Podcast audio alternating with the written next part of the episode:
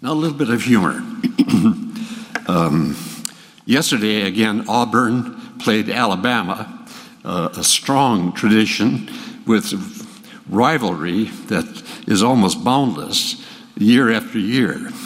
This joke goes back about 35 years, maybe longer, when Bear Bryant was the coach of Alabama. And here's the story Alabama and Auburn were playing in one of the most crucial games of the year. Alabama was leading by five points. Two minutes were left in the game. Alabama had the ball 20 yards away from the goal line. On first down, the number one quarterback was injured. Coach Bryant sent in his number two man. Before sending him in, Bryant gave him strict instructions. He was not under any circumstances to throw the ball. He was to run the ball three downs, even if, even if he did not gain a yard. By that time, the game would be almost over and the defense would hold, hold them. On second down, Alabama was stopped dead. On third down, they gained a yard. Fourth down, the quarterback turned to hand off the ball, but missed the handoff. He began to run, and when he did, he spotted a receiver open in the end zone. What a chance to lock the game up. He could not resist the chance to be a hero. So he lofted a pass to his open receiver. What he did not notice was the safety for the other side, the other team only a few yards away. This All American safety happened to be the fastest man on the field. As soon as the ball was in the air, the safety cut in front of the receiver, pulled the ball in, and it headed for the other end zone. All of a sudden, like a flash, the quarterback caught up with the safety, the swift safety, and tackled him on the two yard line just as the clock ran out. Alabama won. After the game, the Auburn coach asked Bear Bryant, I've read the scouting reports. That quarterback is supposed to be slow. How is it that he caught up with the fastest man on the field? Bear, Bear Bryant replied, It's simple. Your man was running for a touchdown. My man was running for his life. there may be truth to that. Let me get this up here. Doesn't have a thing to do with what we're going to talk about today. The question may be asked what do you think about when you're all by yourself, nobody else around you, you're in solitude, what do you think about? That probably is a revelation of who you are. It may indicate your priorities in life. But the problem is, nobody else knows what it is. That's just between you, yourself, and God. The only one that would know it is you. In fact, Paul says that in 1 Corinthians 2:11. Who of men knows the things of a man, the spirit of a man, except the spirit of the man that's in him? Which is a very interesting quotation because it indicates all people, saved and lost, have a spirit. There are some who say lost people do not have a spirit, they gain a spirit when they trust in Christ. No, all people have a spirit, spirit, soul, and body. But a lost person's spirit is separated from the Lord. A person who trusts in Christ becomes one with God. You come to know Him, you're one. But you only know it yourself. Perhaps the greatest demonstration externally is what are you in your home? That's when you take your shoes off. That's when you say what you would like to say normally. That's normally what you do when you what you do when you want to do something at home. You're just free. But that's not really a revelation of yourself. What is really a revelation of yourself is how do you react at home? What's your response when somebody suddenly says something you hadn't expected? What do you do in some emergency? What is your response? That is what you really are. The home is a great revelation of the Christian faith. And so it is Paul emphasizes the home in the passage that's before us. So if you will, turn to Colossians chapter 3. Colossians chapter 3. Colossians chapter 3 has a marvelous introduction. In fact, you look at chapter 1, you look at your outline as the doctrine of who Christ is and what he's done.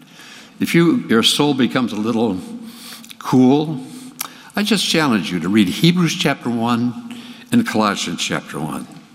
Those two chapters exalt Christ like few other chapters. Who is Christ? What has he done? In chapter 2, he puts down false doctrine the doctrine of Greek philosophy and the doctrine of Judaism. But at the same time, in that chapter, he talks about what Christ has done. Then in chapter 3, he applies it to our lives. Interestingly, he says, You have put off the old man, you have put on the new man. Here's the cross. Before Christ, you're the old man, the person without Christ. You come to Christ, and you, when you trust in Christ, you are put into Christ.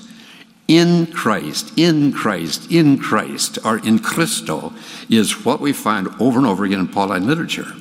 So if you're in Christ, you died with Christ when he's on the cross. You are buried with him. You are resurrected. You are ascended with Christ. And you have put on the new man. So he says, You have put off the old man. You have put on the new man. Then he says, Put off the old man. Put on the new man. He just said, You have it off the old man. He's talking about positionally, this is past. Positionally, this is where you are now. Now live like that. Put off the old man and his practices. Put on the new man in his practices. Then he comes to a climax in chapter 3, verse 17. And whatever you do in word or deed, do all in the name of the Lord Jesus, giving thanks through him to God the Father. We introduced the class with this hymn, May the mind of Christ my Savior. This is what that's all about.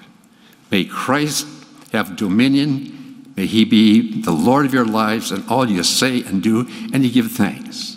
Now, what an introduction to the paragraph to follow. What a segue to life in the home. And he discusses wives and husbands children and parents, slaves and masters.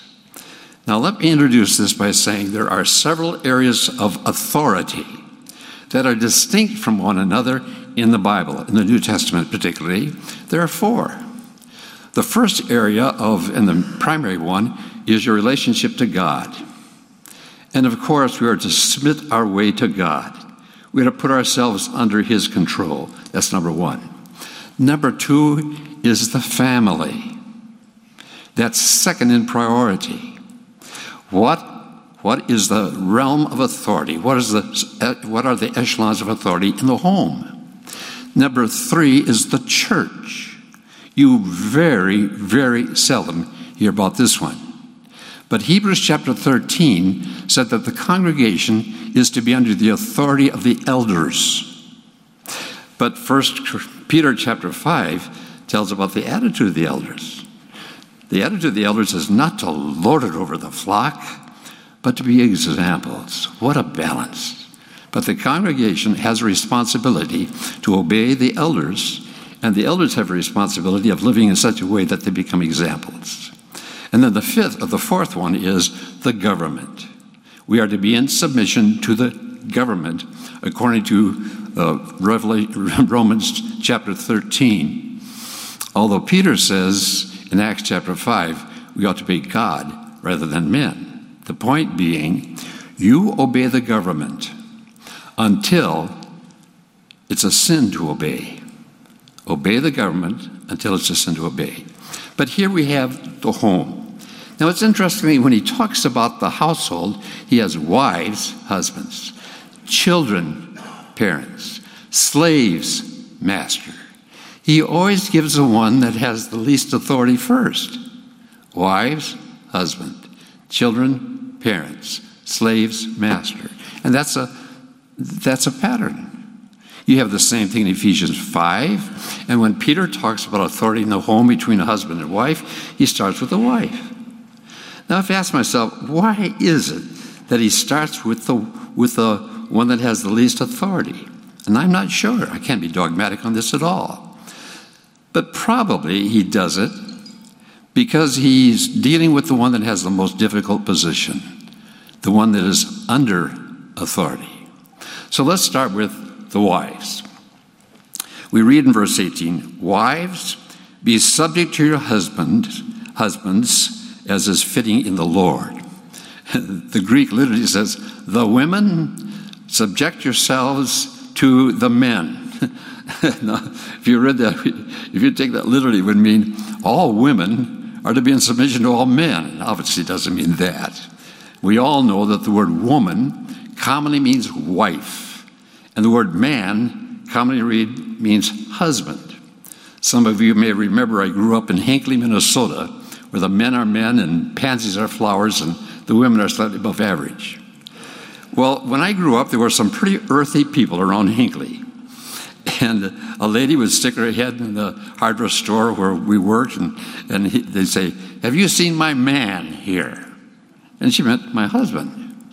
Or a husband, a husband one time told my dad, my dad never got over this until his dying day. He, this, this, this farmer said, my woman, she ain't so pretty for nice, but she's good for strong. But he, when he said woman, he was not using that in a deprecatory term. He just meant it as, as wife. In fact, the term woman has the idea almost of ma'am when it's not re- referring to a, a, a, a wife or a woman. On the cross, Christ looked down and he saw Mary and John the Apostle. And He said, Woman, behold your son. Son, behold your mother. Sometimes when in a group of people, I'll say to my wife, Woman, it's time to go home. And people laugh. My wife hates that. Well, I mean it nicely. I mean it, ma'am. no, I, te- I tease her when I do that, obviously. But here it means wives. Wives, be in submission to your husbands. The word submit here is very, this word submission or be in submission is very interesting. It's hupotasso. Tasso means to arrange things, to put them in order. Hupo, underneath. Arrange things under, which comes to mean, of course, be in submission. And this is present tense. You don't do it once in your lifetime. You don't do it when you get married. It means all your lifetime, constantly be in submission present tense over and over and over again. That's difficult. Interestingly, this is middle voice. We don't have middle voice in English. We have active voice, passive voice. This is middle. When you have the middle voice in Greek, it means the subject is particularly involved in the action. So it means, wives, submit yourselves. You've got to make that decision. Wives, be in submission to the husbands. For this is proper. This is what's right. Now, interestingly, Paul in Colossians is just stark, just bing, bing, bing. You turn to the sister epistle, which is the sister epistle of Colossians is Ephesians. So slip back to Ephesians. And look what Paul says here. This is very interesting. Ephesians chapter 5. It says in verse 22 Wives, be subject to your own husbands. Now, you notice the word, the words be subject are in italics.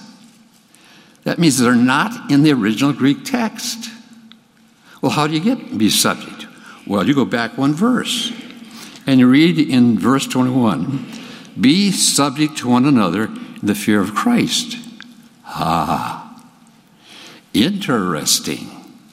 There are evangelical women libbers, and they just chafe under this idea of wives being in submission to their husbands.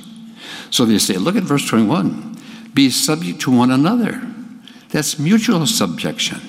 So when a wife is to be subject to her husband, that's mutual subjection. The husband is to be subject to the wife, and the wife to the husband. They argue from verse 21. The trouble is that it goes on to say the husband is the head of the wife. Well, they get around that by saying, well, the, the word head here means source. Adam was the source of Eve. So they say it means source. Well, that argument has been pretty well discounted because it goes on to say that the wife is to be subject as the church is to Christ. You can't get away from the idea of subjection. The fact, in fact, you find that not only here and in Colossians, but also in 1 Peter chapter 3, which we may look at later if we have time. The passage here says wives are to be subject.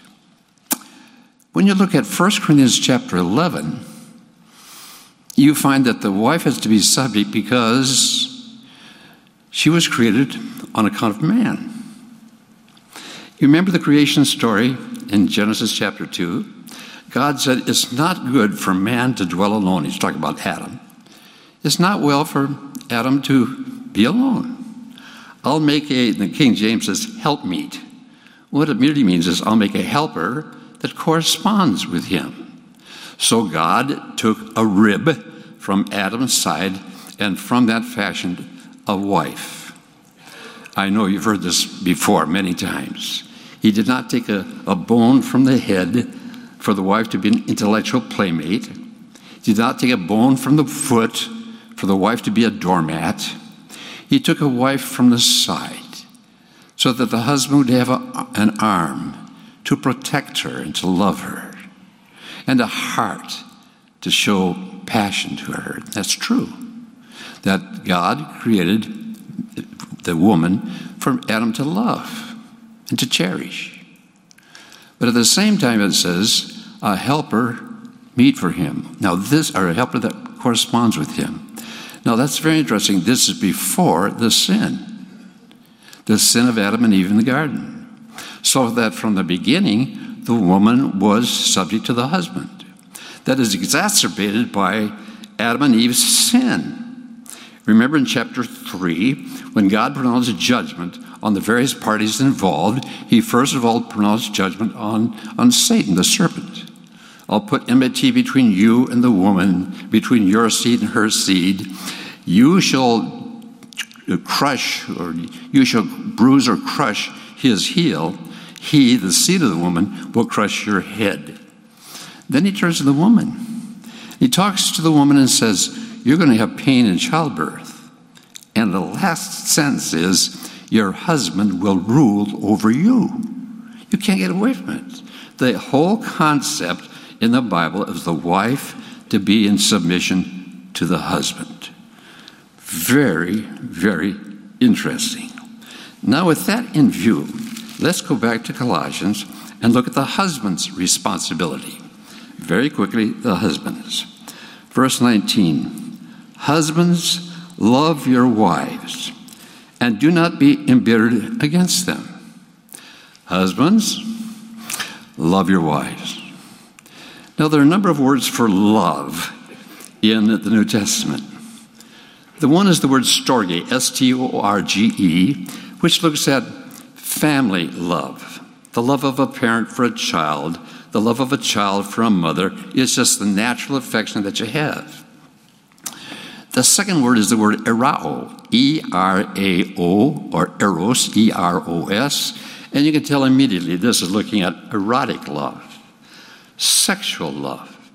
Amazingly, this word, in any of its cognates, does not occur in the New Testament. Now, there's nothing wrong with sex, but if you use the word sex today, it often has tones that are not pure, not clean. And it may be that for that reason, it's never used. Now, the scriptures are very obvious in the fact that sex is an obligation the husband owes the wife, and the wife owes the husband. That's very clear in 1 Corinthians chapter 7, where it says, Husbands, Pay your debt to your wife, and your wife pay your debt to your husband. Don't defraud one another. That's what the word means.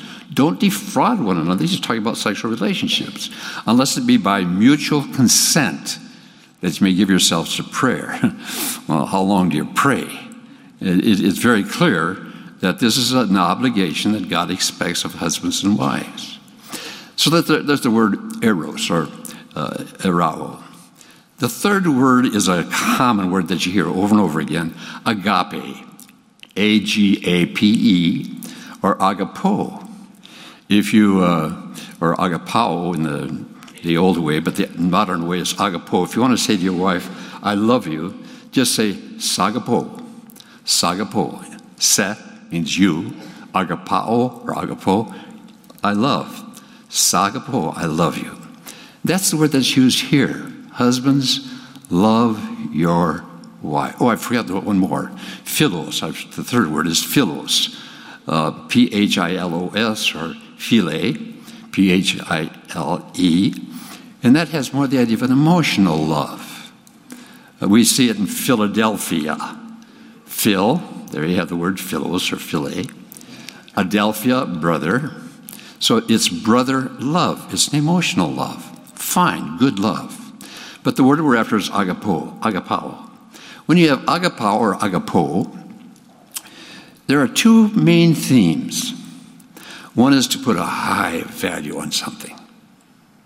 1 John 2:15 don't love the world or the things in the world. Don't make that a priority in your life. If you do, you're going to be disengaged from Christ spiritually. Don't put a priority on the world. Husbands, love your wives. Mm. She's a precious jewel. She's valuable. She's someone that you highly esteem. The second aspect of it is to seek the well being of somebody. Agapao or agapo means you seek what's best. God so loved the world that he gave his only Son. God confirmed his love toward us in that while we were yet sinners, Christ died for us. God loves us in that he seeks our well being. Uh, we won't take that time right now, but in 1 Peter chapter 3, where um, Peter talks about the wife being in submission to the husband. I may read this a minute. And where the husband is to esteem his wife as a, as a partner in the faith, he says, uh, she is the weaker vessel. Now, there's been a lot of debate what does that mean? I think probably it means physically. She's just not physically as strong as the husband. until the husband gets to be old, but until then, he, he is obviously stronger. You can't expect that woman to do the physical work of the wife. She's the weaker vessel. I illustrate this sometimes by my dad's hardware store. We had a heavy coffee mug, a heavy, thick coffee mug we sold for two for 15 cents. And to demonstrate how strong it was, my dad would take that cup and pound it on that pine floor and literally put dents in that floor. And I've had people say, Harry, Harry, stop it, I'll buy it, I'll buy it. Uh, two for 15 cents, a heavy coffee mug. And then I learned about fine china, fine, nice coffee cups. In fact, one time in Hong Kong, I used this illustration, and somebody gave us a, a, a cup that was so thin and fine, I was almost afraid to touch it. Now, think of your wife as a fine china cup, precious, and you want to seek her well being. Husbands, love your wives. Now let's go back to Ephesians, and we're going to see that the husband has the more difficult task. Interesting. Turn to Ephesians chapter 5, verse 25. Husbands, love your wives, same verb, just as Christ also loved the church and gave himself up for her, that he might sanctify her, having cleansed her by the washing of water with, with the word, that he might present to himself, and so on. Husbands, love your wives like Christ loved the church. That's impossible. That's a standard that no man in this room has ever met. That's why I say the husband actually has the more difficult role. Why? Be in submission as the church is to Christ. But husbands, love your wives like Christ loved us. That's impossible.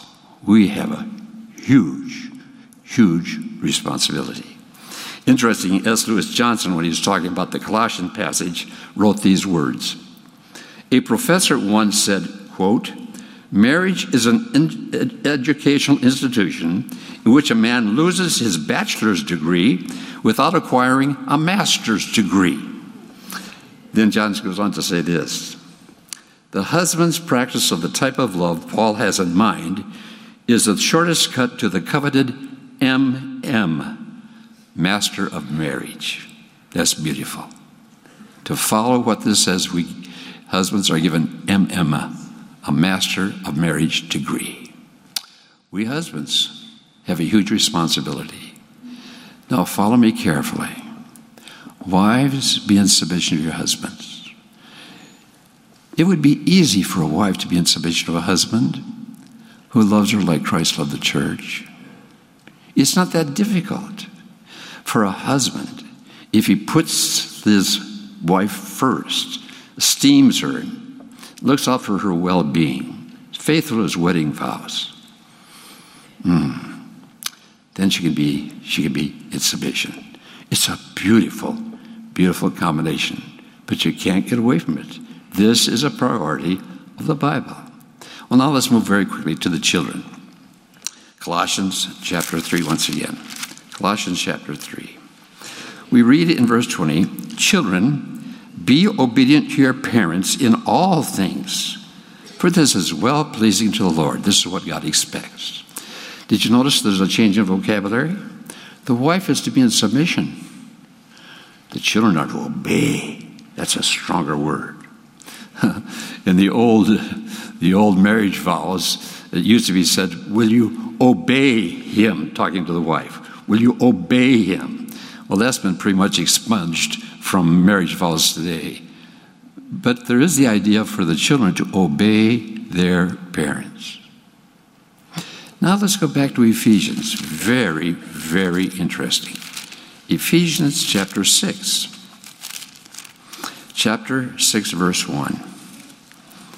Children, obey your parents in the Lord, for this is right. Obey your children in the Lord, which indicates again that if the parents ask the children to lie, cheat, steal, no, that that's not in the Lord. Their obedience, of course, is limited to do what's right, not to, not to do what's sin. Obey your parents in the Lord, for this is right. Honor your father and mother which is the first commandment with a promise, that it may be well with you, and that you may live long on the earth, or on the land, would be a better translation. Now, I've heard this said over and over again by good Bible teachers. Children who obey their parents will live longer. Is that true? Well, yes. If, if, if a mother says to a, to a child, I don't want you to ride your tricycle on Preston Road, well, if, obviously, the child that obeys the parent is going to live longer. You're not going to be run over while he or she is riding her tricycle. But that's not what the, the, the verse is talking about. That your days may belong in the land. This is, in, this is what you have in Exodus chapter 20. But you go to Deuteronomy chapter 5, that your days may belong in the land which the Lord your God gives you. And when you look at that little expression, we're not going to take the time to do that, but when you look at that expression, the land which the Lord your God gives you, he's talking about living in the land as a nation. So this gives a whole new thrust. Children, obey your parents, honor your parents, that Israel may exist as a nation for a long time. Do you get the point? Oh, sure you do. If children are not taught to be in obedience to their parents, they'll have no respect for any authority. It's got to start in the home. So that children must be taught to honor, to obey their parents in the Lord. If they don't do that, there's mayhem. That's one reason why we have so many problems in schools. I'll never forget an illustration that Chuck used at Mount Hermon I happened to be on the speaking schedule with him, and uh, he gave this illustration. I hope I won't offend you by the vocabulary. He used the illustration of an excellent school teacher who taught fifth grade. She was highly esteemed. She was married and they, she expected a child. So she, she dropped her teaching career to give birth to that child and to be with that child until it was of school age. When it became of school age, she went back to teaching. So she greeted her fifth graders like she always did. Good morning, children. And a little boy in the first row said, Oh, shut up, you bitch. When Chuck said, I just, I, I just bolted. But it shows what's happened to our children. There's no respect for authority, including policemen, including the government, including laws. And when you have that, the nation is doomed. That's what he is saying. Obey your parents. Be in submission to your parents that your days may be long in Israel, in the, the promised land. Otherwise, you're doomed. I don't think I need to say more, but we need to teach our children to be in submission. Well, let's move on back to Colossians once again. We read in chapter 3 and verse 21 Fathers, do not exasperate your children that they may not lose heart. It has the idea of don't irritate your children. Now, wouldn't this be a great discussion question? How do fathers irritate the children? Oh, by the way, did you notice he goes from children obey your parents to fathers? Because fathers are usually the ones that are ultimately in authority for discipline. you have heard this wait until your daddy comes home, because the father ultimately has the authority for discipline. So, fathers, do not irritate your children. Wouldn't it be a great discussion question? How do you irritate your children? How can you? Oh, many ways. Never expressing love, never expressing any appreciation, never complimenting the child. Instead, just running them down. You'll never amount to anything. You're not worth anything. You clumsy ox, and so on. Or just constantly belittling, belittling them for their for the lack of accomplishment. My wife grew up in a family which was very affirming. The parents affirmed. My family was not. But they did it in indirect ways. for instance, uh, my dad never complimented me on my work at the hardware store. But at a family gathering, a uncle took me aside and said, Stan, your dad says you're the best clerk he's got in the store. Dad would never tell me that. I never heard dad say, I love you. Never. Not my whole life. But I know he did. I know he did. Um, he, would, um, he would take me out hunting, just the two of us. He would say, Stan, instead of coming down the hardware store after school tonight, just put on our hunting clothes and let's go hunting. And we got there one time we were out hunting for partridge and pheasant. We couldn't stir up anything. So we sat down on a log, pulled up, uh, each one pulled up a rutabaga from the farmer's field, and with our knives we peeled it. And there we sat in that log eating raw rutabagas. I'll never forget that time. Or uh, many times just the two of us would go fishing. And he would express love to, for me in many, many, many ways like that. So I was affirmed. I know um, I'd come home with four A's and one B, and he'd say, Why did you get the B? No, oh, that's wonderful that you had four A's. But I knew every time when the honor roll came out in the Hinckley News, he wanted my name and my sister's name on that honor roll. And he was proud of that. I, I knew that. But he never said, uh, you, got, you got a B. The only time he would, well, in fact, he didn't even say anything about my grade in conduct. I'd often get a C. One time he got a D in conduct. And then all he said to me was, Stan, you'd better straighten up. That's all he said. You better straighten up. But otherwise, he wanted those A's on the card. That's what he was after. But he affirmed me in many, many ways, gave me responsibilities uh, way beyond my age. So I knew he loved me and trusted me. So don't, don't exasperate your children. In fact, he says that they may not lose heart. That's exactly what the verb means. So that they don't just give up. I'm not worth anything. I'll never amount to anything. No, no, no, no. That's a horrible thing to do. It's interesting that um, that children never stop being children. Honor your father and your mother. Of course, that means as children. But it's interesting in the Gospels when a parent had a financial need and a person went to, uh, uh, the parents went to the child to ask for some help financially. And the p- people say, Oh, it's dedicated to God, I can't give it to you. He says, You've broken the fifth commandment honor your father and your mother. Honor when it's older means you take care of them financially. You provide for your parents. That's clearly seen in 1 Timothy chapter 5. Honor widows who are widows indeed. Who is a widow indeed? Well, it's a widow that doesn't have any income and she does not have any children. If there are children, they are to take care of the mother. And that's when it says if you don't provide for your own, you're worse than an infidel. Every insurance salesman knows that verse. If you don't provide for your own, you're worse than an infidel. And what they mean is that you as a parent should take care of your children. But it's the opposite here. You as a child should take care of your parents.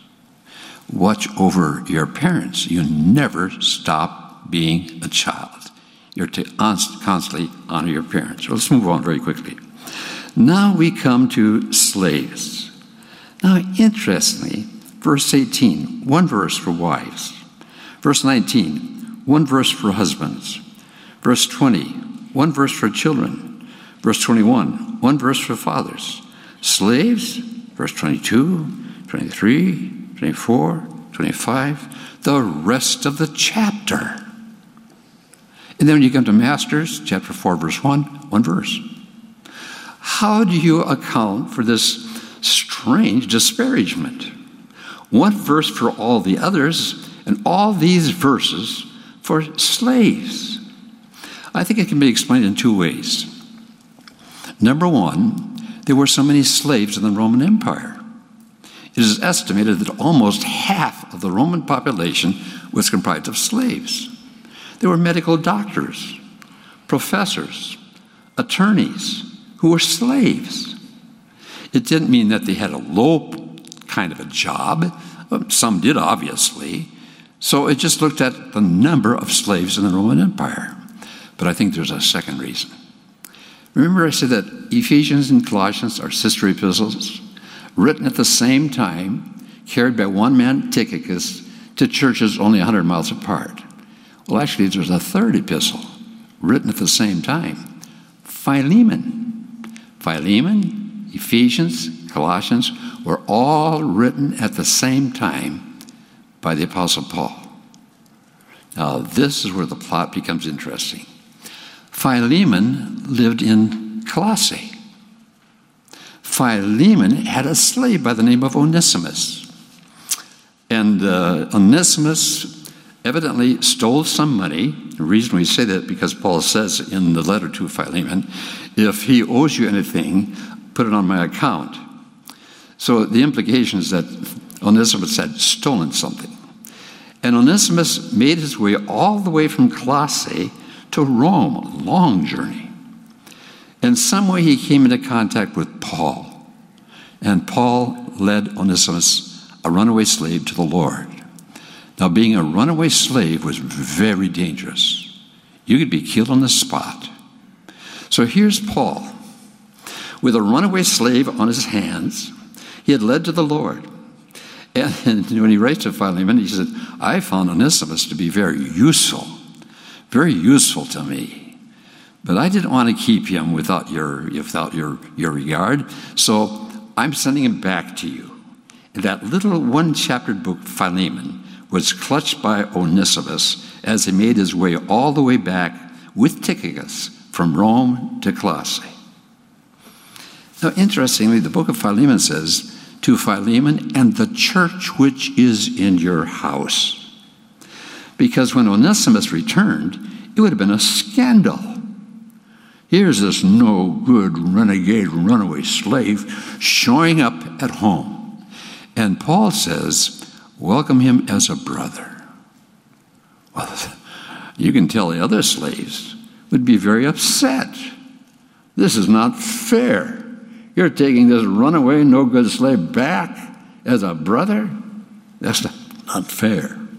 So there are these words to slaves, how they should operate. So let's look at it very quickly. I think there's nothing here that needs a lot of attention.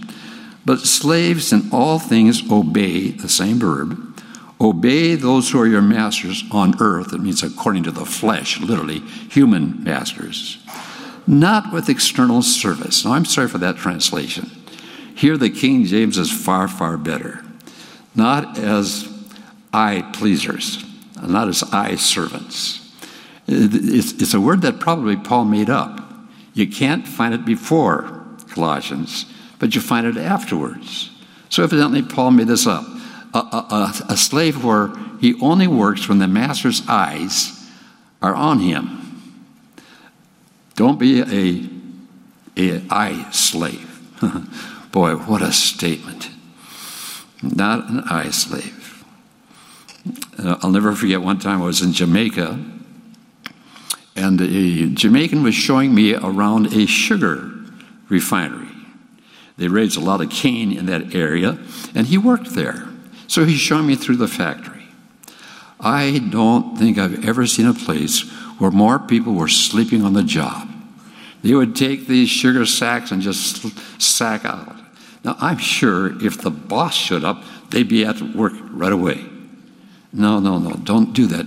You be at, be, make yourself a servant of the Lord, is what he is saying. Not, uh, not, not with external service, as those who please men, but with sincerity of heart. The word sincere here is, is a word that means without any folds in it, without a fold. You may have a garment that looks beautiful on top, but underneath is folded, and there are huge blemishes in it. No, this is just, you see it all. You just see it all. It's without, with, with sincerity of heart, fearing the Lord. That means with respect. Whatever you do, do your work heartily, fully, completely.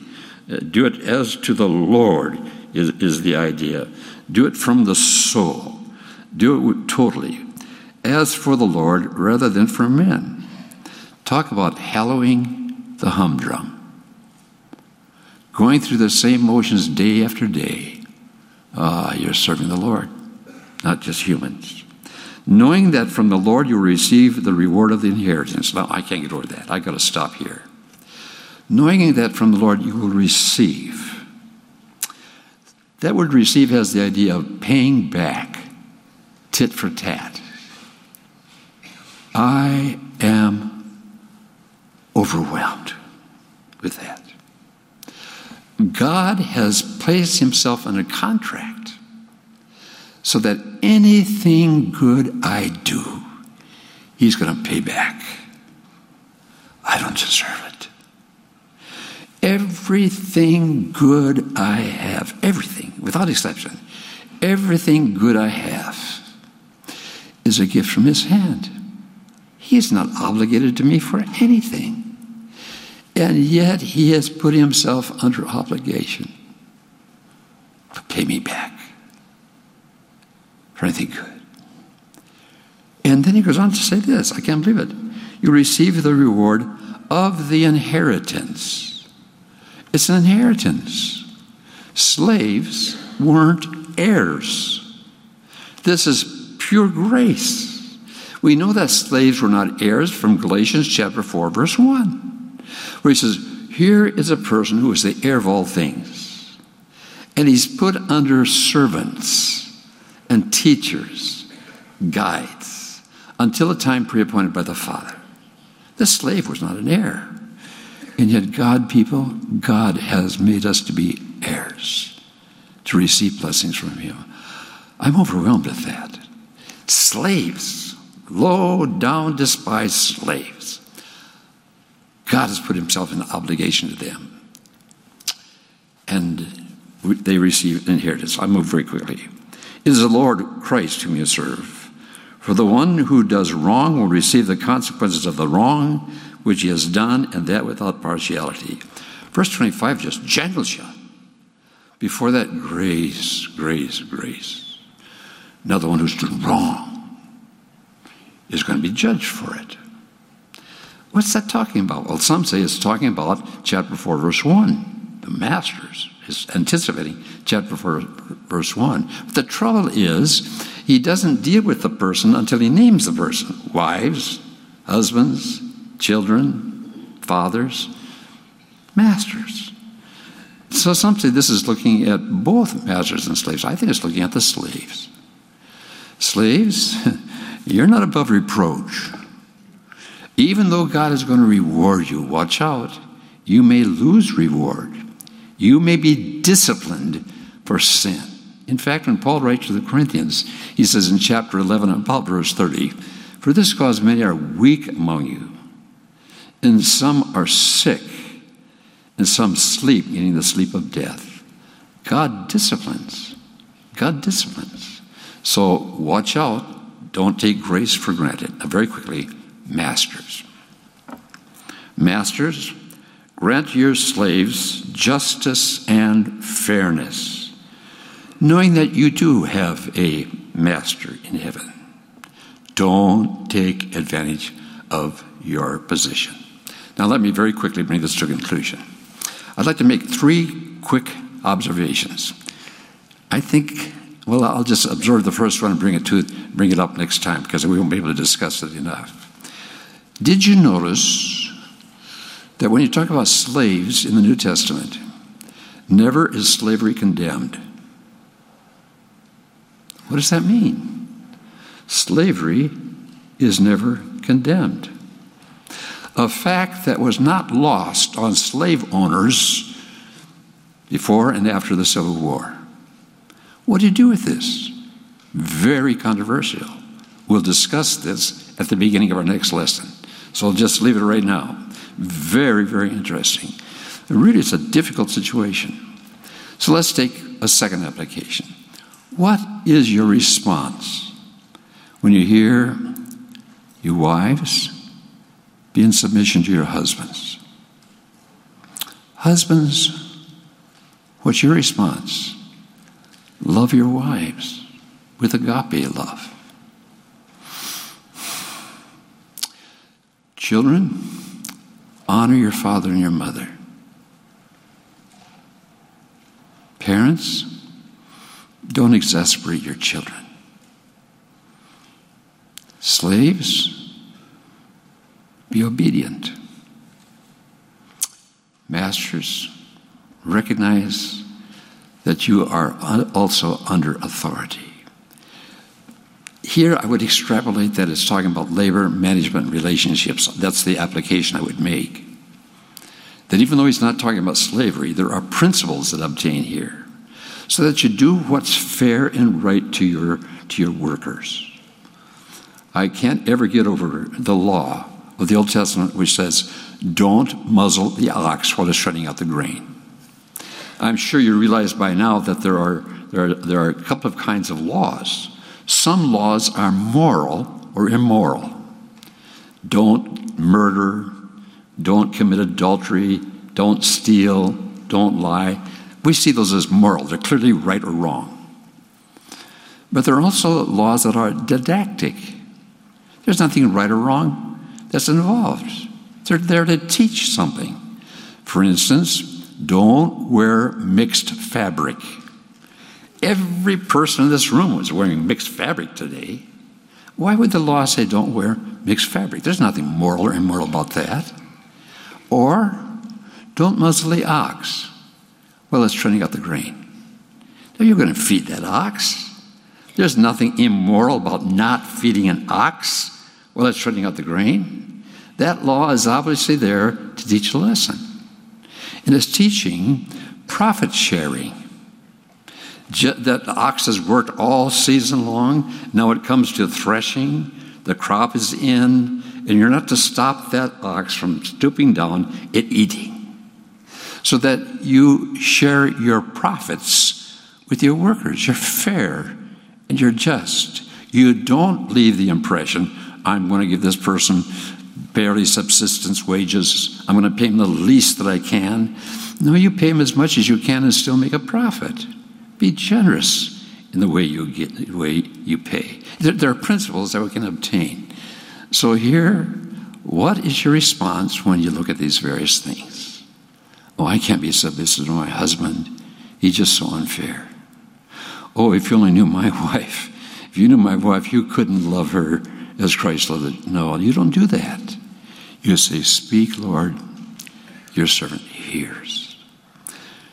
The last lesson, lesson number one, what do we do with slavery? We'll talk about that next time. Number two, what's your response? How do you respond? That's a revelation of who you are.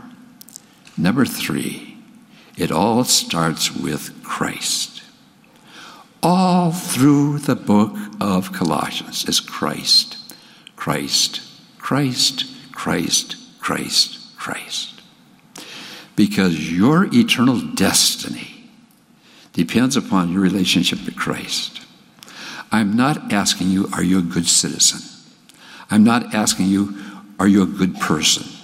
I'm not asking you, are you a member of a church? I'm not asking you if you've been baptized. I'm not even asking if you've raised your hand or walked the aisle. What I'm asking you is, do you know Jesus? You have a spirit. Is your spirit united with God? And this is life eternal. Jesus said, that they might know you, the only true God, and Jesus Christ, whom you have sent. That's it. Do you know Christ? Are you trying to be saved by being good? You are a miserable failure if you're trying to be saved by being good. You'll never be good enough. Our only hope is to come to Christ and say, Lord Jesus, I admit that I'm a sinner. Thank you for dying on the cross to pay for all of my sins. And today, November 27, 2016, I'm trusting you as my own personal Savior. I welcome you into my life. If you've never done that, I plead with you. I beg you. I beg you, right where you are right now, just simply say, Lord Jesus, save me. Our Father God, we thank you for this very penetrating lesson where the rubber meets the road. Give us the grace to be Christian wives, Christian husbands Christian children, Christian parents, Christian workers, Christian managers. May we glorify you. And then, Father, for those who have never trusted Christ, move in their hearts, give them no, no, give them no rest until they trust in you. And for those who just not prayed that prayer, to say, Lord Jesus, I'm trusting you. Give them the grace to give clear testimony of this. In Jesus' name, amen.